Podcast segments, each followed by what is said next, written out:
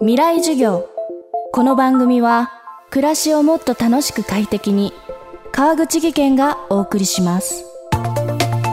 未来授業。月曜から木曜のこの時間ラジオを教壇にして開かれる未来のための公開授業です。今週の講師は千葉大学文学部教授中川博さん。言語学者でありアイヌ語やアイヌ文化研究の第一人者として知られています。ここ数年は野田悟さん作の人気漫画「ゴールデンカムイ」のアイヌ語監修者としても注目を集めています。ゴールデンカムイは日露戦争直後明治時代の北海道を舞台にした冒険活劇。読み出すと止まらないストーリー展開そして詳細かつリアルなアイヌ文化の描写で高い人気を誇っています。この作品をきっかけにアイヌ文化に興味を持つ若い世代も増えているといいます。未来授業1時間目。まずはこの作品が高い評価を受けている特徴の一つ。食べ物をはじめ詳細に描かれたアイヌ文化について監修者中川さんに伺います。テーマはゴールデンカムイ監修者の役割。基本的に調査取材は野田さんとそれからまあ編集スタッフの方でやっていることでね。で僕はそこには関わってないわけですよ。まあ、これだけこう実際の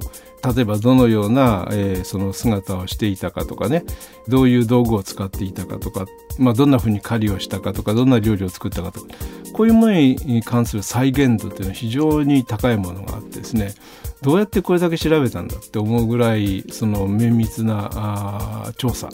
取材ですね。えー、の上にこう立ってるで相当たくさんの本を読んででまあいろんな各地の、えー、その博物館とか資料館とかそういうところを行って展示を見たり話を聞いたりした上で練り上げられたものがその的確な絵の技術でねそれを再現できてるっていうところがまあすごいところですね。僕はその常にアイヌ語監修っていうねそういうことでクレジットされてるわけですけどもだからセリフであるとかあるいは物の名前であるとかその表記であるとかそういうことが正しいか正しくないかっていうようなことをそのチェックするというそういう役目だったんだけれどもただまあそれだけってわけにもいかなくって文化的なことがたくさん出てきますからそれについて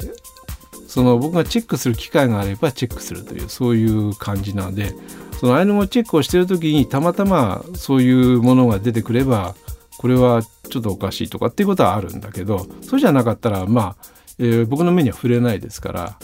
本になって雑誌になって出てきたところでああこのセリフってここでこう言わせるのかっていうそういう感じでね。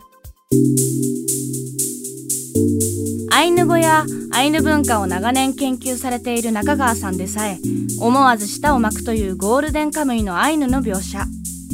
特に劇中で頻繁に登場する食事シーンではアイヌの伝統的な食べ物や調理方法が事細かく描かれファンを引きつける要素の一つとなっています。ただしその食事シーン中川さんは一つおかしい点があることを教えてくれました。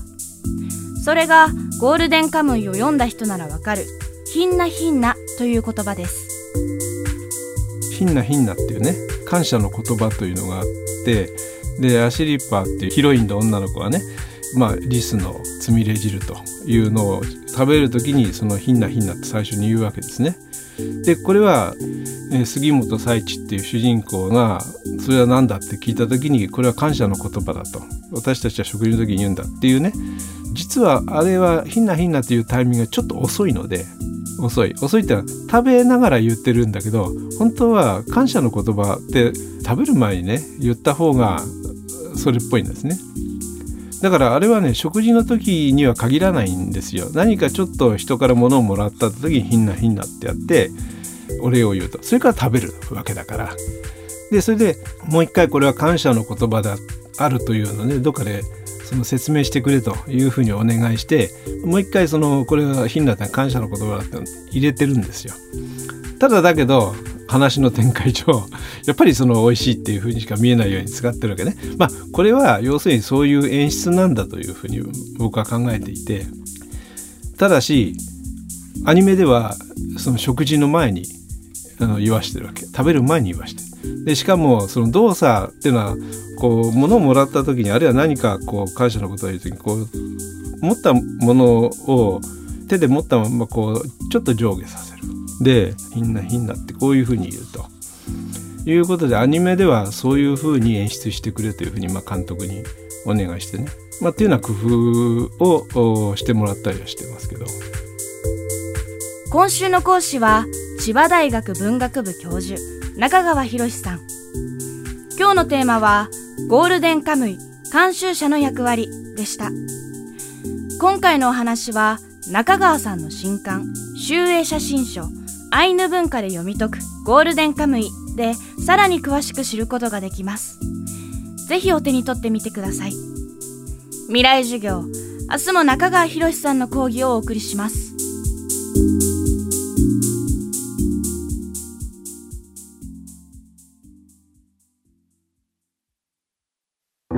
川口技研